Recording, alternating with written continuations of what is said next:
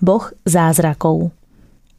Každý jeden z nás si spomenie na situácie, kde sa pozastavil a povedal Wow, toto je zázrak. Ale niekoľkonásobne viackrát zažívame presne opačnú situáciu, kde sa nachádzame stratení, bezvládni, až v tej chvíli neveriaci s jedinou otázkou Prečo?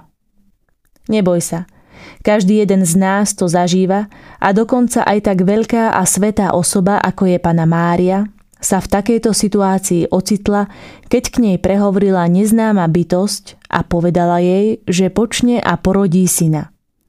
My už vieme, ako skončila táto situácia Archaniela Gabriela a Pany Márie a môžeme to zhrnúť do výnimočne pravdivej vety. Bohu nič nie je nemožné. Túto vetu sme už nespočetne veľakrát počuli. Môže sa nám zdať ako kliše, ale práve vtedy si spomeňme na situácie, kde sme si s obrovským úžasom povedali, toto je zázrak. Pane Ježišu, z celého srdca ťa prosím, daj mi silu vnímať každú jednu situáciu, aj tie negatívne, ako súčasť Tvojho Božieho plánu, ako to robila aj Pana Mária. Nebudem sa stačiť čudovať z tých obrovských zázrakov, ktoré so mnou máš v Tvojom úžasnom Godsplen. Chcem Ti veriť čoraz viac a viac.